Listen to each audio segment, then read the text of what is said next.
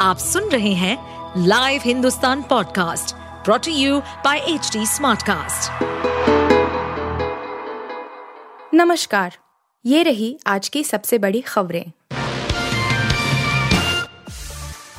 तेल और मज़हब से आगे बढ़ा सऊदी अरब और पाक से किनारा, क्यों भारत बन रहा सहारा? भारत और सऊदी अरब के बीच रिश्तों को लेकर इन दिनों खूब चर्चा हो रही है। खास तौर पर हिंदुत्व समर्थक कही जाने वाली नरेंद्र मोदी सरकार और इस्लामिक दुनिया के झंडा बरदार सऊदी अरब के रिश्तों को लोग हैरानी से देखते हैं। लेकिन बीते करीब आठ सालों से अब यह पहली नहीं बल्कि वैश्विक कूटनीति की सच्चाई है। हालाँकि इससे वह पाकिस्तान परेशान दिखता है, जो सऊदी अरब को अपना करीबी मानता रहा है और उससे कश्मीर समेत कई मुद्दों पर अपना पक्ष लेने की उम्मीद रखता है। पर अब भारत और सऊदी अरब के बीच जो कॉरिडोर पर सहमति बनी है, वह दोस्ती के भी नए गलियारे की तस्दीक करता है।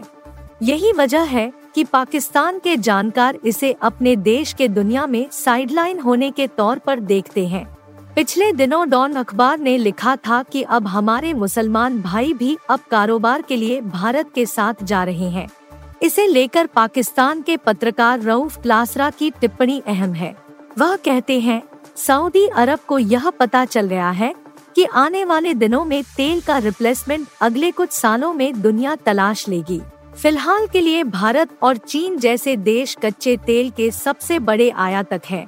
इसलिए सऊदी अरब के लिए मजबूरी है कि वह भारत से अच्छे रिश्ते रखें। इसके अलावा भी कई मुस्लिम देशों के लिए भारत के लिए संबंध रखना ज़रूरी है, रऊफ क्लासरा कहते हैं कि सऊदी अरब के पास तेल के निर्यात के अलावा धार्मिक पर्यटन के ज़रिए कमाई का सहारा है। यदि तेल के निर्यात में कमी आई तो फिर उनके पास एक ही विकल्प बचेगा, जिस पर निर्भ नहीं रहा जा सकता। इसलिए सऊदी अरब और यूएई जैसे देश अपनी अर्थव्यवस्था को खोल रहे हैं। उन्हें पता है कि भारत में करोड़ों की आबादी का बड़ा मिडिल क्लास है, जिसकी परचेजिंग पावर बहुत ज़्यादा है। इसलिए सऊदी अरब अपने बाज़ार को खोल रहा है। दूसरी तरफ़ भारत के बाज़ार में निवेश के लिए भी खुद को तैयार कर रहा है। कोरोना से कई गुना ज़्यादा खतरनाक है, निपाह वायरस, सरकार ने पेश किए डराने वाले आंकड़े। केरल में सामने आ रहे निपाह वायरस को लेकर केंद्र सरकार ने कुछ आंकड़े जारी किए हैं, जो कि काफ़ी डराने वाले हैं। आईसीएमआर के डीजी राजीव बहल ने बताया है कि निपाह में संक्रमित लोगों की मृत्यु दर बहुत अधिक 40 से 70 प्रतिशत के बीच है, जबकि कोविड के मामले में मृत्यु दर 2 से 3 प्रतिशत थी उन्होंने कहा कि निपाह के प्रकोप को रोकने की कोशिशें जारी हैं। सभी संक्रमित व्यक्ति इंडेक्स पेशेंट, पहला संक्रमित मरीज़ के संपर्क में आए थे आईसीएमआर डीजी राजीव बहल ने प्रेस कॉन्फ्रेंस में कहा हमारे पास केवल 10 रोगियों के लिए मोनोक्लोनल एंटीबॉडी खुराक है। अब तक किसी को भी नहीं दी गई है।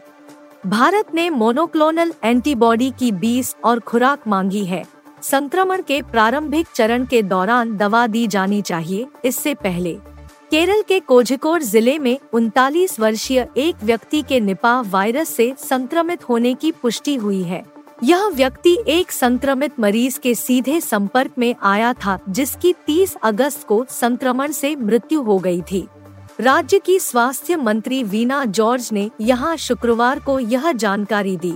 उपचाराधीन मरीजों की संख्या बढ़ने के कारण राज्य सरकार ने उन सभी लोगों की जाँच का फैसला किया जो संक्रमित व्यक्ति के संपर्क में आए हैं और जिनके संक्रमित होने का जोखिम अधिक है। राज्य की स्वास्थ्य मंत्री के कार्यालय ने शुक्रवार को कहा कि व्यक्ति ने एक निजी अस्पताल में इलाज की मांग की थी। बैठक में जॉर्ज के अलावा मंत्री P A Mohammed Riyaz, Ahmad Devarkovil और ए के शशिंद्रन ने हिस्सा लिया। बैठक के बाद मीडिया कर्मियों को संबोधित करते हुए जॉर्ज ने कहा कि वायरस से संक्रमित 9 साल का लड़का वेंटिलेटर सपोर्ट पर है, उसके अलावा प्रभावित अन्य लोगों की स्वास्थ्य की स्थिति स्थिर है। उन्होंने कहा कि संदेह है कि उपचाराधीन मरीज़ उस व्यक्ति से संक्रमित हुआ था जिसकी 30 अगस्त को मृत्यु हो गई थी। कौन है अनंतनाग हमले का जिम्मेदार? कब से सक्रिय है टीआरएफ? आतंकी संगठन को कौन कर रहा सपोर्ट? जम्मू कश्मीर के अनंतनाग ज़िले में बुधवार को आतंकवादियों के साथ मुठभेड़ में तीन सैन्य अधिकारी और एक जवान शहीद हो गया। इनमें 19 राष्ट्रीय राइफल्स इकाई के कमांडिंग अधिकारी colonel Manpreet Singh, major Ashish Dhonchak Jammu Kashmir police के उपाधीक्षक हुमायूं भट्ट है। इस हमले की ज़िम्मेदारी द रेजिस्टेंस फ्रंट, टीआरएफ, ने ली है। टीआरएफ पिछले तीन साल से घाटी में सक्रिय है और उसे अवैध भी घोषित किया जा चुका है। इससे पहले राजौरी में हुए हमले की ज़िम्मेदारी people's anti fascist force, PFF ले चुका है। आखिर टीआरएफ और पीएफएफ कहाँ से आए और इनके पीछे किसका समर्थन है? अभी तक घाटी में आतंकी घटनाएँ होती थी तो इसके पीछे हिजबुल मुजाहिदीन, लश्कर तैयबा और जैश मोहम्मद का नाम आता था। साल 2019 में भारत ने जम्मू कश्मीर से धारा 370 हटाई और उसे दो केंद्र शासित राज्यों में विभाजित कर दिया। इसके बाद से यहाँ पर आतंक का चेहरा भी बदलने लगा। तब से टीआरएफ और पीएफएफ जैसे संगठन आतंकी हमलों की ज़िम्मेदारी लेने लगे। बताया जाता है कि टीआरएफ कश्मीर घाटी जबकि पीएफएफ राजौरी और पुंछ में ज़्यादा एक्टिव है। टीआरएफ और पीएफएफ का नाम सुनने में भले ही नया लगता हो, लेकिन असलियत में यह पुराने आतंकी संगठनों का ही बदला हुआ रूप है। बीबीसी हिंदी के मुताबिक एक जम्मू कश्मीर के एक वरिष्ठ अधिकारी ने नाम न छापने की शर्त पर इस बारे में विस्तार से बताया है। इस अधिकारी के मुताबिक साल 2016 के बाद पाकिस्तान के ऊपर आतंकवाद को लेकर अंतर्राष्ट्रीय समुदाय से दबाव पड़ने लगा था। फाइनेंशियल एक्शन टास्क फोर्स इस मामले में एक्टिव थी और पाकिस्तान पर ब्लैक लिस्ट होने का भी खतरा मंडराने लगा था। यही वजह रही कि लश्कर तैयबा टीआरएफ और जैश मोहम्मद पीएफएफ के बदले नाम के साथ एक्टिव हुए। इन आतंकी संगठनों ने सिर्फ़ नाम ही नहीं बदला, बल्कि कश्मीर में सशस्त्र हिंसा को स्थानीय रंग देने और धार्मिक आंदोलन की बजाय स्थानीय विरोध के तौर पर प्रोजेक्ट करना शुरू कर दिया। स्थानीय अधिकारियों का कहना है कि धारा 370 हटाने के बाद यहाँ पर आतंकी घटनाओं में कमी आई है। बड़े पैमाने पर आतंकियों के खिलाफ मुहिम चलाकर उन्हें खत्म भी किया गया है। इसके बावजूद इन पर लगाम लगाना अभी भी आसान नहीं है। इसकी वजह यह है कि आतंकी गतिविधियाँ अब अंडरग्राउंड रूप में संचालित हो रही है। यह सिक्योरिटी फोर्सेज के लिए एक नया चैलेंज बन हो गया है। पीएम मोदी का जलवा बरकरार अप्रूवल रेटिंग में दुनिया के सभी नेताओं को फिर पछाड़ा। जी बीस शिखर सम्मेलन की ऐतिहासिक सफलता के बाद ग्लोबल स्तर पर प्रधानमंत्री नरेंद्र मोदी का जलवा बरकरार है। ग्लोबल अप्रूवल रेटिंग के मामले में पीएम मोदी लंबे समय से दुनिया के नंबर वन नेता बने हुए हैं। छिहत्तर परसेंट अप्रूवल रेटिंग के साथ पीएम मोदी पहले स्थान पर है। अमेरिका स्थित कंसल्टिंग फर्म मॉर्निंग कंसल्ट के एक सर्वे के अनुसार ये डाटा 6 से 12 सितंबर 2023 तक का है।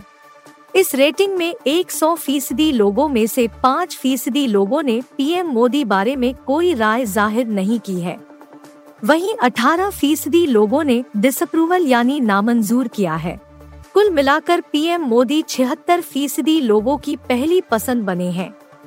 दूसरे नंबर पर चौसठ प्रतिशत अप्रूवल रेटिंग के साथ स्विस राष्ट्रपति एलेन बेरसेट है।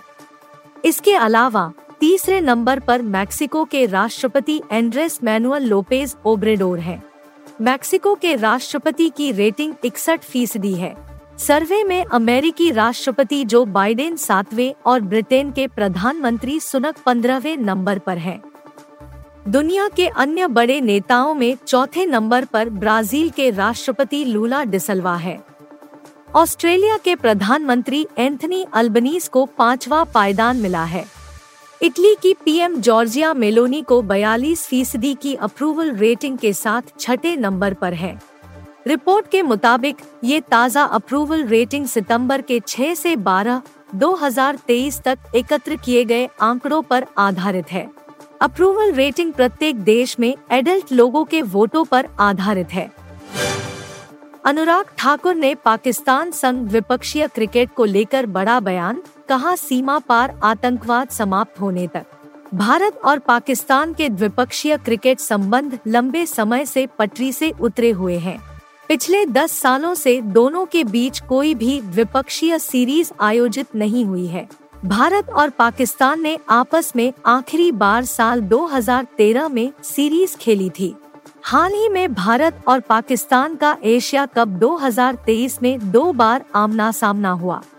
लेकिन कुछ दिन पहले जम्मू कश्मीर में आतंकवादियों के साथ मुठभेड़ में एक कर्नल, एक मेजर और एक पुलिस उपाधीक्षक के शहीद होने के बाद मांग उठ रही है कि पाकिस्तान के साथ बिल्कुल क्रिकेट नहीं खेला जाना चाहिए। इस मांग के बीच भारत के खेल मंत्री अनुराग ठाकुर ने एक बड़ा बयान दिया है। बता दें कि भारत और पाकिस्तान की अब सिर्फ़ मल्टी नेशन टूर्नामेंट में ही भिंड होती है। ऐसे में खेल मंत्री का कहना है कि पाकिस्तान के साथ द्विपक्षीय क्रिकेट संबंध उस वक्त बहाल नहीं होंगे जब तक सीमा पार आतंकवाद समाप्त नहीं हो जाता। उन्होंने कहा कि भारतीय क्रिकेट बोर्ड बीसीसीआई इसका फैसला काफ़ी पहले कर चुका है। ठाकुर ने शुक्रवार को कहा, जहाँ तक खेल का सवाल है। बीसीसीआई ने बहुत पहले ही निर्णय ले लिया था कि पाकिस्तान के साथ द्विपक्षीय मैच तब तक नहीं होंगे जब तक वे घुसपैठ और सीमा पार आतंकवाद नहीं रोकते। मुझे लगता है कि यह इस देश के हर आम नागरिक की भावना है। रोहित शर्मा की अगुवाई वाली टीम इंडिया इस समय श्रीलंका में एशिया कप खेल रही है। भारत फाइनल में पहुँच चुका है। वहीं पाकिस्तान का टूर्नामेंट से पत्ता कट गया है।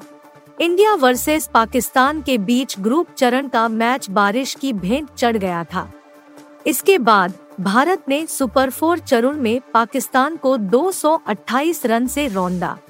गौरतलब है कि पाकिस्तान एशिया कप का आधिकारिक मेजबान है।